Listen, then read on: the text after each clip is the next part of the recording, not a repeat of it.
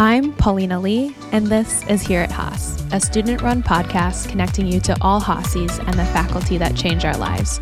This week on Here at Haas, we are joined by new Hami Waldemarian, EW MBA class of 2022, aka Oski Queen, and our very own Nuance, which you'll maybe find out later.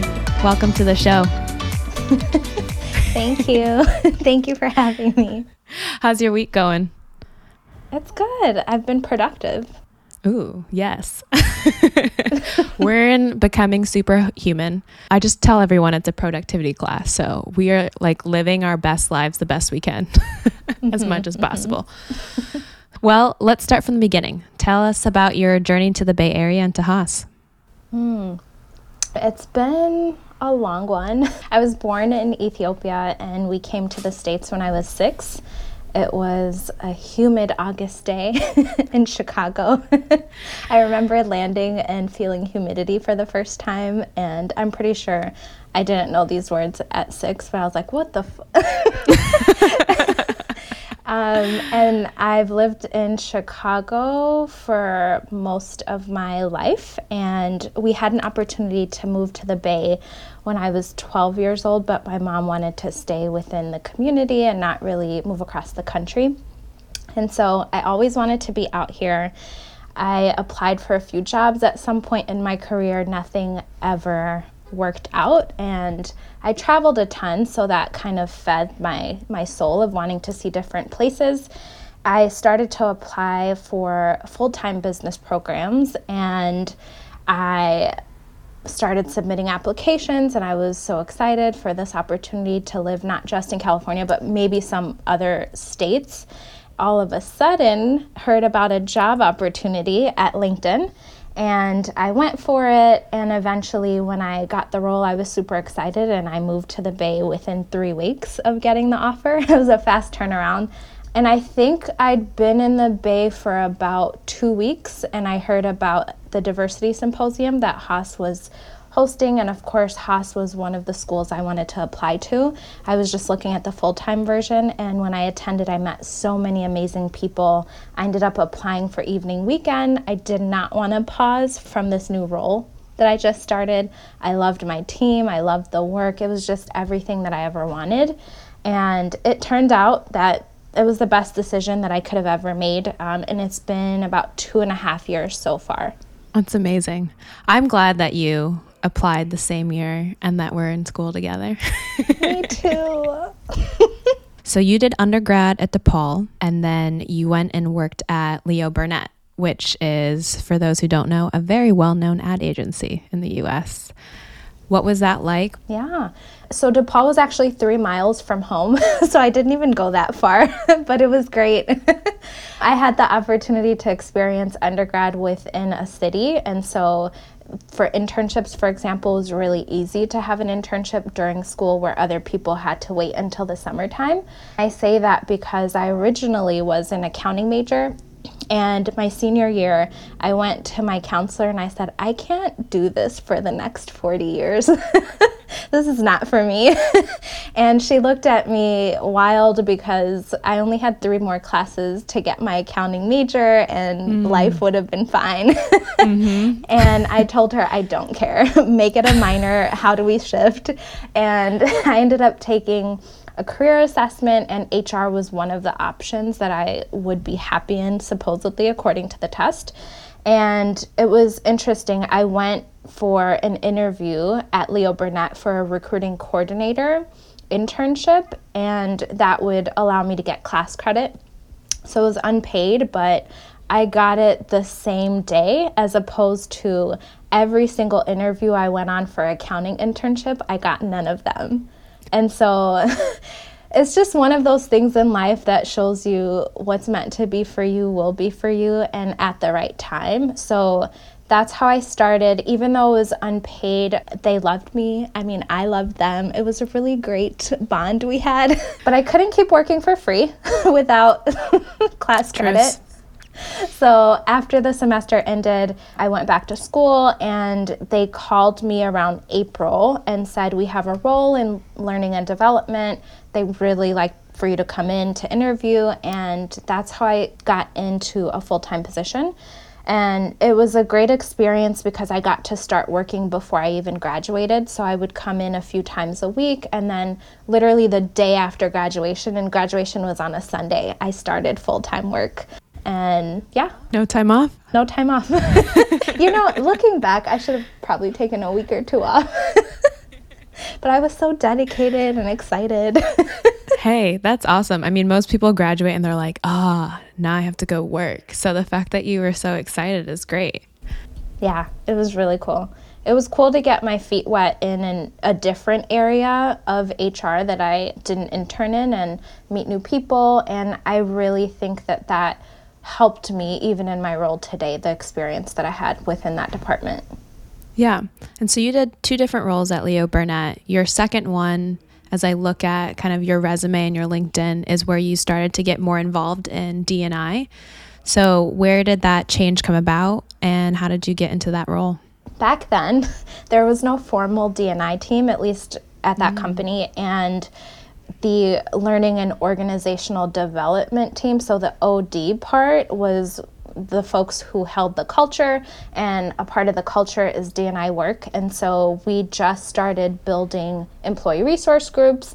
And my manager at the time asked me, What is it that you want to do? What areas really spark joy for you? And it really was around D&I work. And I was fortunate enough for them to support that. And they literally shifted my entire role to be able to work mainly in D&I work.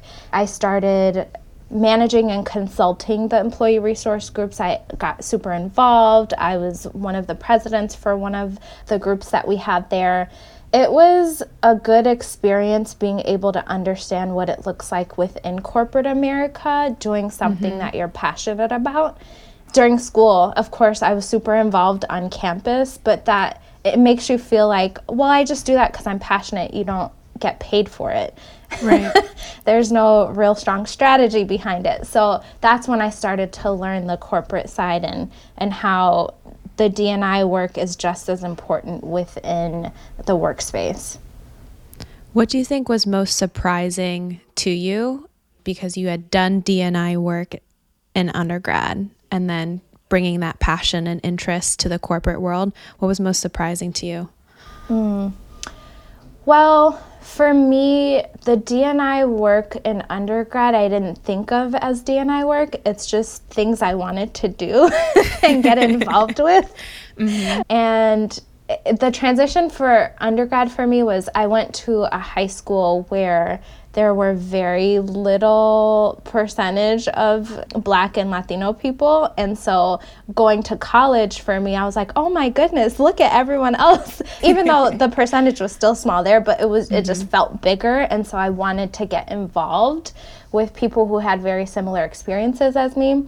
Now, when it came to the workplace, I started to quickly learn the importance of what it looks like for how people show up, the expectations at work. Perhaps it's your first time in corporate America. Even for me, I was learning. The other pieces is also the layers that I was not familiar with, right? Mm-hmm. So the mm-hmm. different experiences for demographics when it comes to LGBTQ. I had never really been involved in women's programs either, even though I mm. identify as one. I really was more inclined to lean in more toward black groups that were on campus and religion based as well. The other piece I would say is how it really impacts employee engagement and how long people stay at the company. I didn't realize that. I didn't put that together until I started doing the work. People will stay in a role that they're unhappy with because they're so in love with the culture and being involved with an employee resource group. And people don't get that until they see the fruit of that outcome. That's so true. My team president always says, culture eats strategy for breakfast. And people love being on her team because culture is such a big part of why we come to work every day. And then the few affinity groups that I'm involved in, I mean, that's your support network. And then, of course, the ability to look up, look left, look right, and look down and see people that look like you is is a reason that a lot of people stay at a company or leave a company for sure. So you were at Leo Burnett for almost 5 years and then you jumped ship. What made you make that change and tell me about that next role? I had a few friends who were in account management and I would watch them interact with clients or tell me about the different projects that they were working on. And in my role in HR, you only work with internal people, and there was a little noise inside of my brain that was telling me, you need client facing experience, or else you're just not going to succeed, or you're not getting enough of mm-hmm. whatever that looks like to grow in your career. And once I had that thought in my head, I started applying for other positions. I knew I didn't want to leave HR, but I did want to work with clients doing what I did. And so I ended up getting a role at PricewaterhouseCoopers, which was really awesome because it allowed me to practice what I've learned at Leo Burnett, but with different industries. Mm-hmm. Now, ad agencies, I mean, think Mad Men. Yep. it's really fun. the culture, you know, people are actual friends outside of work. And then I transitioned to the financial sector. it mm-hmm. was very different. Although they have a good culture internally as well, but it was really cool for me to be able to learn with top financial companies. I did work with a large retail company and healthcare as well. So I always say it was the boot camp that I would never return back to, but I'm really glad that mm-hmm. I experienced. so it sounds like a little bit of a culture shock, but still learned a ton. Yes, I really do think if you have the opportunity and the energy get some consulting experience under your belt. It's just, it's a really great experience that you can't replicate in any other place. Yeah, I see a lot of our classmates pivoting into consulting and investment banking, and I tip my hat off to them because I think I've let that ship sailed because I really enjoy going to bed at 9 30, 10 o'clock. that was the other thing. We were up till three at, at some points, and you're traveling, and mm-hmm. you do develop a bond when you really go through the struggle with people. Mm-hmm. so that was a good thing, and I learned a ton because people were really smart and they were able to share. But I also learned a lot about myself, and I definitely had this one moment with a manager who taught me what's important to me, what are my values, and what the next steps looks like for my career while I was there. So now I have to ask, what are those values that you hold on to? okay, so uh, I, will tell the story. Yes, I please. was in I was in a meeting with my manager and he informed me how valuable it is for me to share the great things that I was doing. And our managing director didn't live in the same city, and so she would come in every few months. And he was trying to mentor me. And I was, I remember telling him, yeah, so it's uncomfortable for me to sh- just randomly bring up what I've done if it's not already the topic of conversation. And I get there, it's important to show the valuable work that you're bringing to the team, but there's a time and a place for these things, and I always have a really hard time just not being genuine. And I remember in a longer conversation, he ended up telling me, this is a really great value to have in life. It's not going to help you be great at this company and you just are not going to succeed. And I just remember looked looking at him and I said, "Yeah, that's not going to work for me." mm-hmm, mm-hmm. And then I said, "This isn't the place for me then." Right. And he, you know, he said in other words, it's really important to show your work, etc. So that conversation led me to really unpack what is important for me. And when I looked at people who have gained a lot of success working in consulting, they are managing accounts that are millions and billions of dollars. And for me, I just never saw joy in that. I never mm-hmm. saw joy in having to show up as a different person and perhaps having to fake the funk just to show that I'm I'm doing great and I'm mm-hmm. so valuable and you should be grateful I'm here. That's not me. mm-hmm. The lesson was one, I needed to work at a company where you can show up at, as your authentic self, but I also needed some uh, support from a manager to push me toward being myself and not away from myself. That's such a great life lesson. And you got it a few years out of college, which I think is good. I wish we started off at work like that because I know for me personally, it's like your first big job out of college. You're like, this is what it's like to be in corporate America. And I have to be this, this, and this, and this. And like, that's who I'm supposed to be to fit in and get promoted.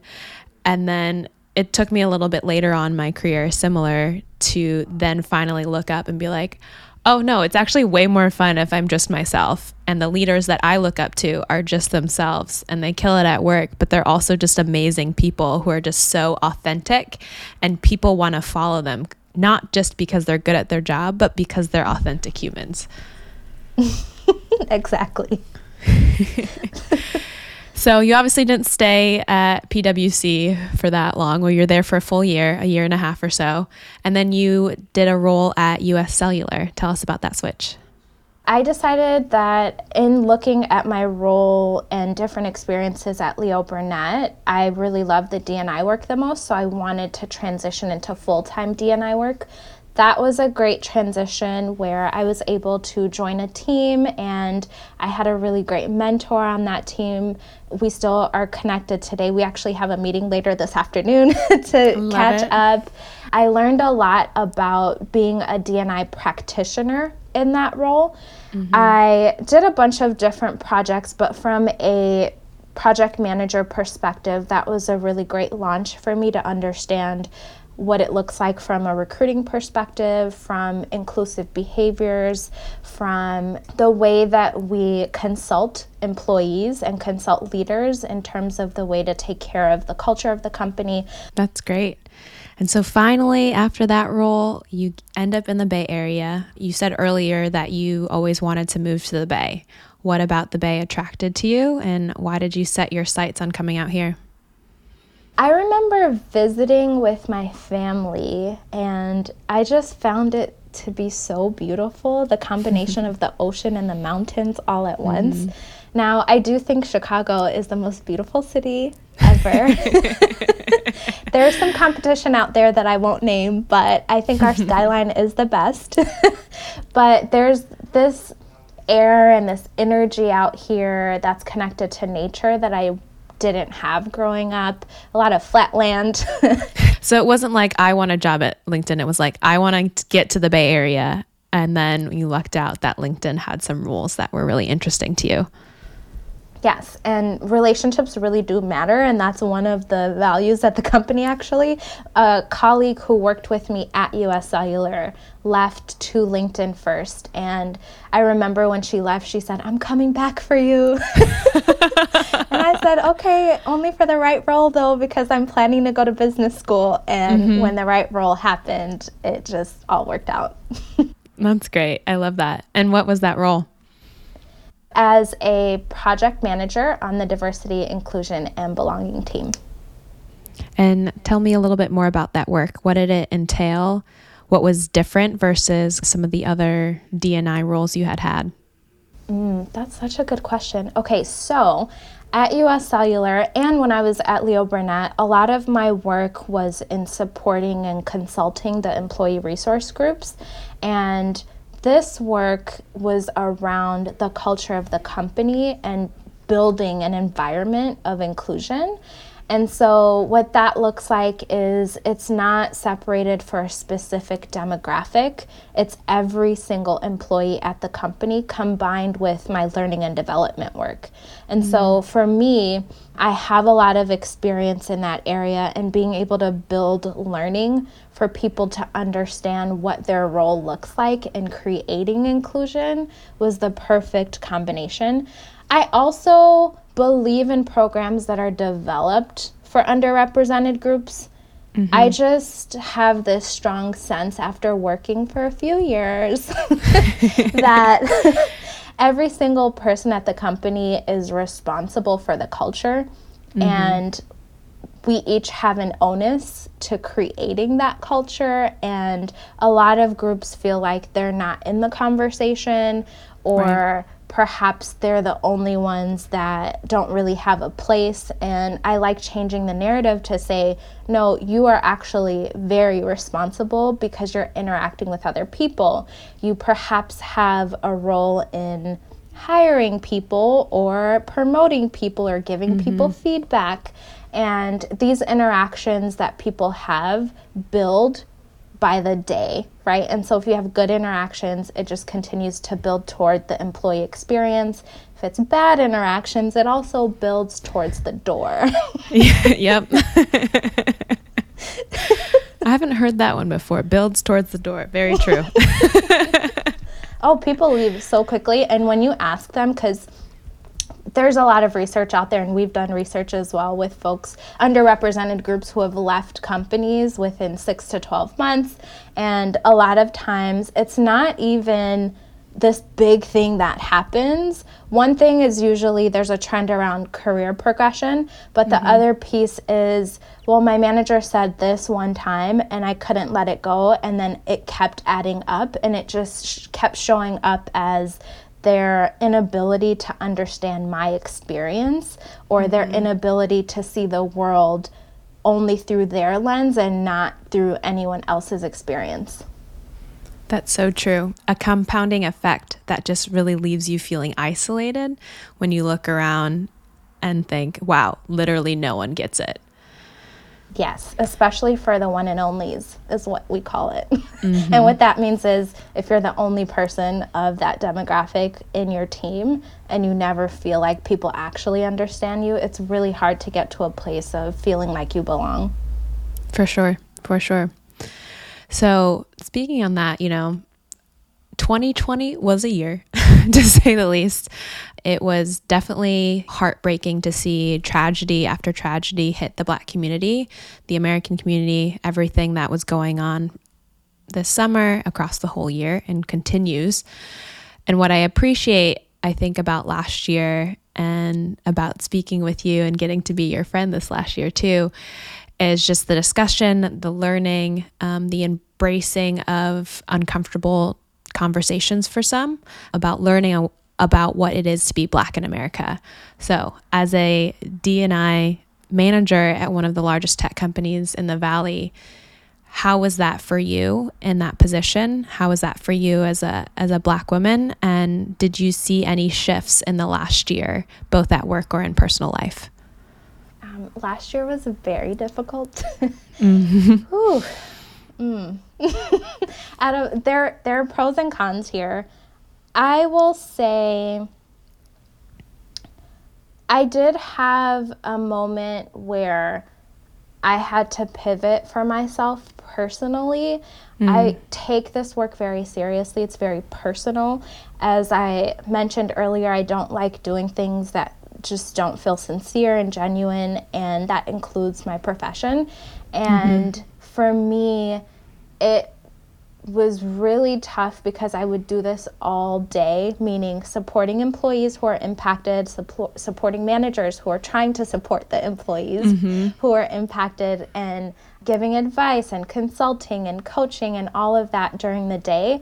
And I had to be out in the streets uh, protesting as well. Yeah. And so it felt like a 24 hour job where I'm also. Mm. Black 24 hours. and so it just came to be a lot. And I had to step back and I ended up going to a healing session that was so beautiful. And it's COVID too, right? So, yeah. add that layer. the world was just exploding. So I went to this outside healing session at Lake Merritt and there were crystals and sage and mm. it was mm. just so beautiful and it ended with us, you know, doing the hustle and we were dancing to music to Kendrick Lamar. yes. it, was, it was just so beautiful. And that's when I had to realize that I don't have to do everything and I don't have to show up for everyone either. And I mm-hmm. had to make the decisions of where I'm going to place my energy. So I stopped going to as many protests and lean more into the workspace. The other piece that also personally hurt a lot is that there was a lot of hurt with employees at the company, and I kept taking it personally and mm. wanting to make a difference and a change for things that were happening and I really couldn't carry all of that so there was a lot of internal work that I had to do and in terms of the shift and the change that I saw a lot of the other end of the experience for me was okay, welcome to the party.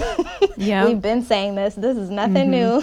I'm right? glad you're having your aha moment now. cool. so it's been here for years. right?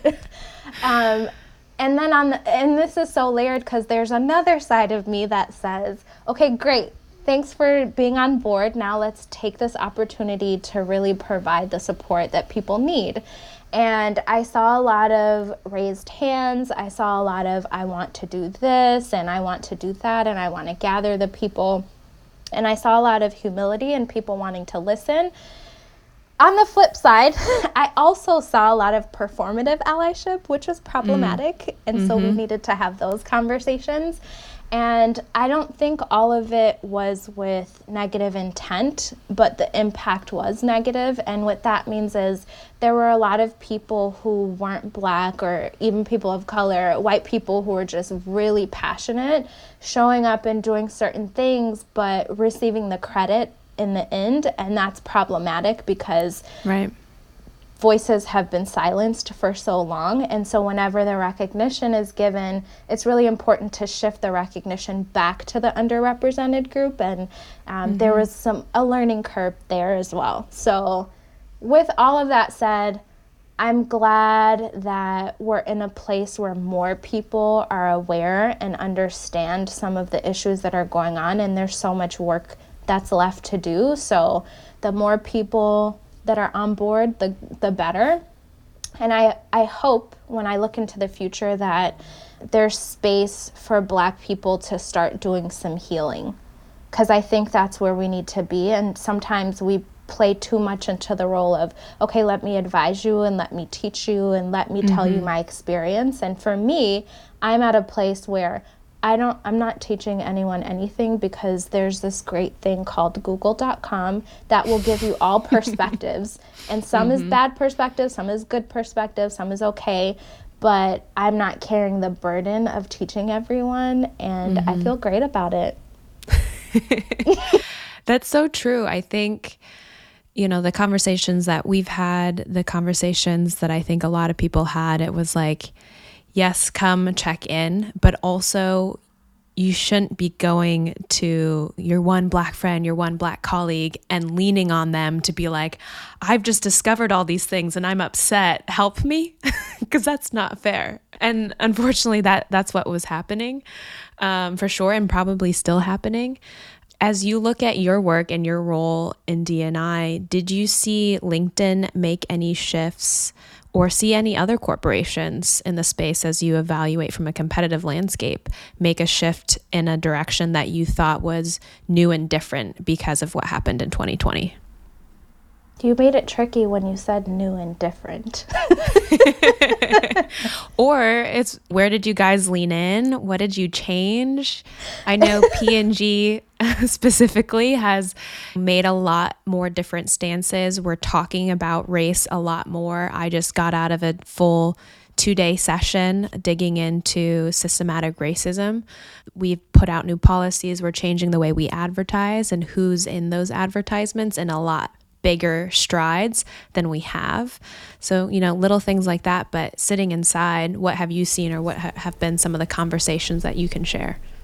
I will share it is cool to see companies being more forward with the commitments they're making around DNI and Black Lives Matter movement and all of that which is good because a lot of companies weren't very forward about it. What I think the gap is what happens now after you declare mm-hmm. these things. Internally for us it's been really cool as a dni practitioner being at a company where you give advice and recommendations and leadership actually listens mm-hmm. and they're very serious about wanting to see a change.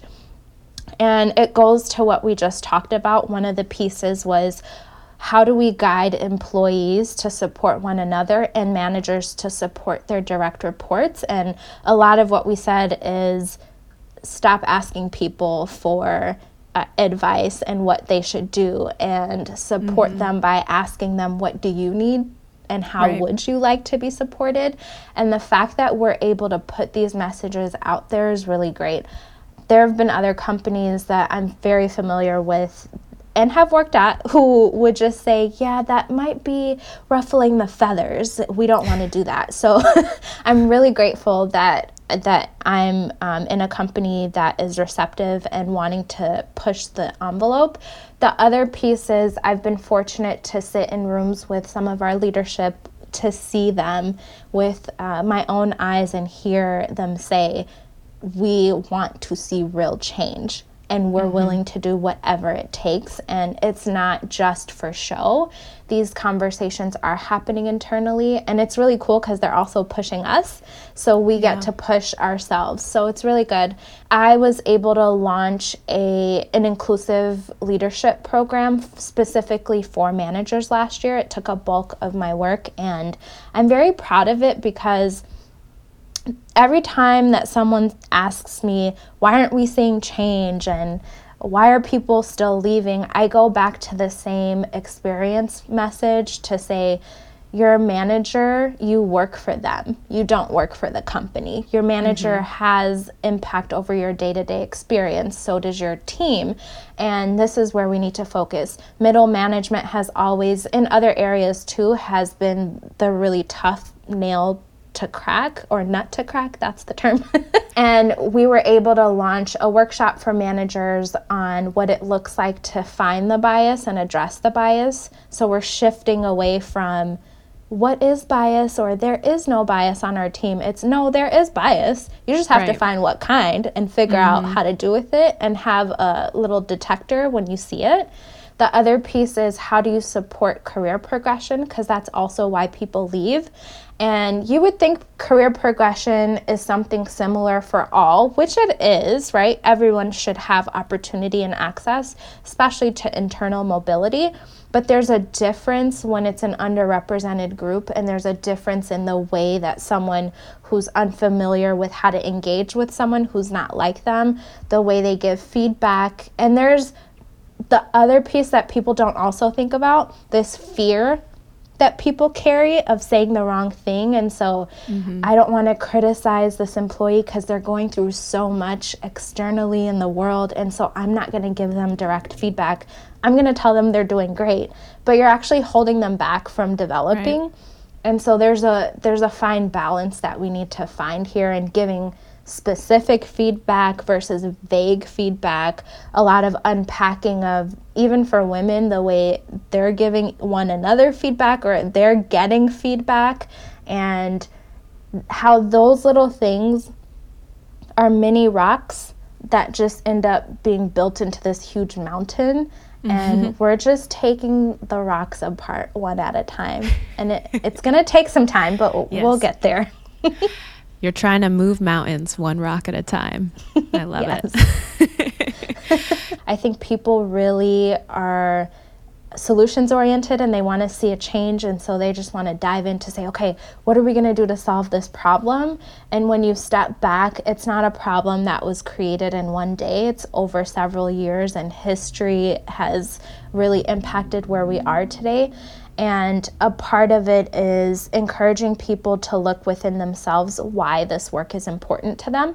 The company can say, DIBS, um, diversity, inclusion, and belonging, is so important. This is a part of our value.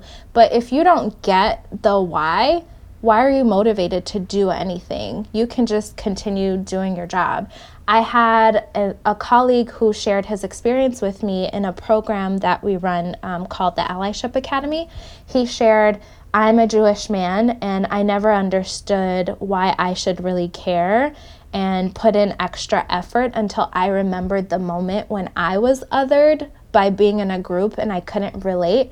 And I couldn't believe that people feel that every day. And I only felt that one or two times in my upbringing. And that really gave me the fire within. And so, looking within first, and then how do you then develop your team and help other people? I think that's a great story to share and a great point because I think if anything, what this pandemic has helped do is force people to sit at home with themselves and take a real good look in the mirror and listen to their own thoughts about who they are and who they want to be. And so I hope this is a moment where people will take a step back and understand within themselves why do they have the biases that they have?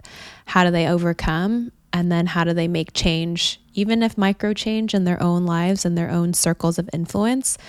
But to kind of the point you've made a few times, I feel like through our interview, like little steps, little changes have ripple effects into bigger change and bigger changes.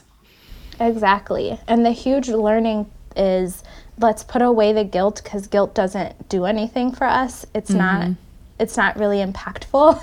Everyone has privilege, okay? Everyone has privilege, mm-hmm. but how do you use that? How do you leverage it? How do you use it towards solidarity? right? Even for me, as a black person, as a woman, as an immigrant, there are different ways that I can stand in the underrepresented group area, but I still have privilege of education, speaking English, being mm-hmm. able bodied, being cisgendered. And so, mm-hmm. how does it look like for me to take these areas and then stand in the gap for other people or show up for others? I love that. So tell me more. Why did you decide you wanted to get an MBA and why was Haas at the top of that list? Oh, the MBA journey.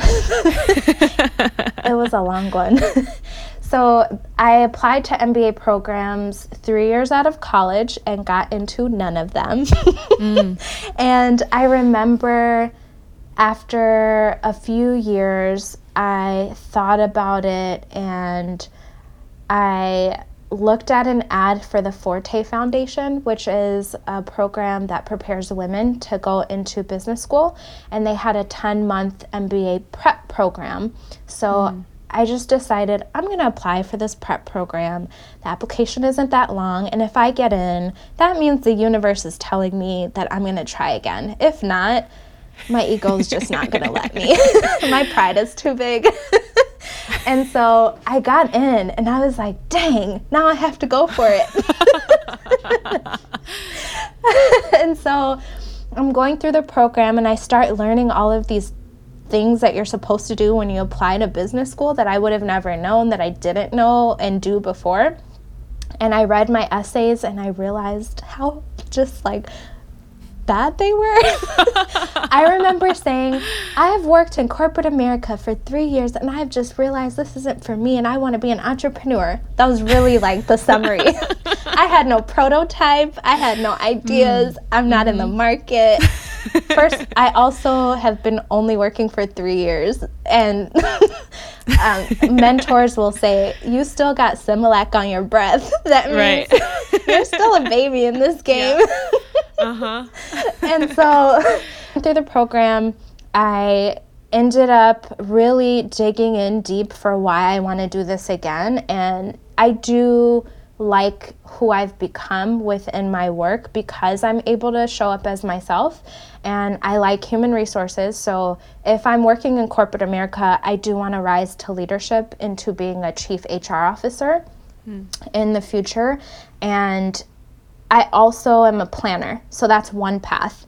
My other path is still entrepreneurship, and I'm able to explore that. So now that we're in electives, I'm taking the course and I did the STEP program, and I'm looking into Skydeck and Leap and all of the other things that Haas offers. Mm-hmm. And the third option is, you know, we'll see. Maybe I'll marry rich. I don't know.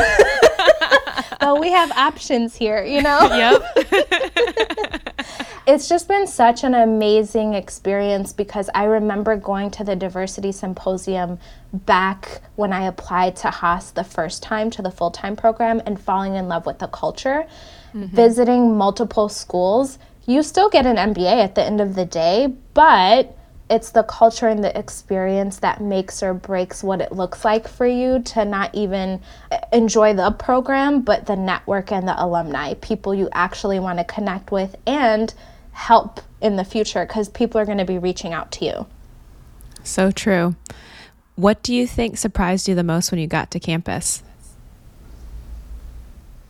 I remember getting to know people during orientation and getting to know just who they are and not necessarily what they do. A mm. lot of people you would think, and sometimes in the Bay Area, it has that rep of people lead with their role or their company. Right. That was not it at Haas. And I found out what people did or what company they worked at in conversation or during class when a professor would ask. And I would just turn and say, What? Oh my gosh, you're so cool. Wait, like you're important. but the humility was just so beautiful, and that's a, a great part of my experience. I love that. So, selfishly, I'm always looking for good book and podcast recommendations. What have you been reading or listening to lately? Okay. This is my favorite question because I love podcasts. And right now I'm obsessed with Unlocking Us by Brene Brown. I just feel like me and her really connect. she has an episode on shame and vulnerability that I'm going to plug real quick. She mm. released it last June, especially around the protest time, and she talked about her work in racial justice. And she is just an amazing woman. And there are episodes that make me write down the quotes that mm. she says. Like right now, I have a post it, it says, the messy of a person is hard when we're scared. Mm. Yes, I, like, I love okay, that. That's deep. um, and it, it really hit home for me because right now I'm exploring a lot of learning around what love is and what that mm-hmm. looks like and how it shows up. And I'm reading All About Love by Bell Hooks. Mm. And it was recommended to me by my cousin. And actually, this morning when I was reading it, there's a page on there that talks about fear and love and how mm. those two connect, and how a lot of people lead their lives or their actions through fear because they feel like something is being threatened if something isn't what they know if something mm. shows up as something different, then there's this wall that goes up, and then their actions relate to that. And that's the very opposite of love. And that's not perfect love. And then she right. unpacks what perfect love is. And perfect actually doesn't mean perfect, it means refined. It's something mm. that we're practicing. So, connecting it back to the work I do and just life and work and solidarity, I just think that a lot of the world operates out of fear and yeah. we really need to unpack that. And uh, I wish everyone would just go to therapy. I agree. I totally agree. And this is my last question for you. And you've just been dropping knowledge bombs, so I'm sure it's going to be great. But as we close, I've been asking guests this month to share advice to our newly admitted class of 2024, our new baby bears. So, what would you share to them, those who are looking forward and excited and nervous to come to Haas this fall? I like the term baby bears. I would tell them to enter Haas with a blank canvas. For me, I went in, and you know this, I went in with a perspective of this is going to be a great experience, but I already have really good friends, and so I'm not really trying to make besties here. Rude. I know. and I ended up making some of my best friends and through the program and it took some time for me to become open and and yeah, that's it. no, I love it. And honestly, I could probably go for hours, but I know people listening usually have, you know, short attention spans now. I would love to continue the conversation as we always do, but thank you so much for coming on the show. I really appreciate you, everything that you had to share. And thanks for tuning in to Here at Haas. Know a Haasie that has a story to tell? Nominate them on our website, haaspodcast.org. And if you enjoyed this week's episode, please subscribe and leave us a rating and review. And don't forget to share this podcast out with your favorite bears. This episode is published with help from one of our editors, Kyle Cook. And until next time, I'm Paulina Lee, and this is Here at Haas.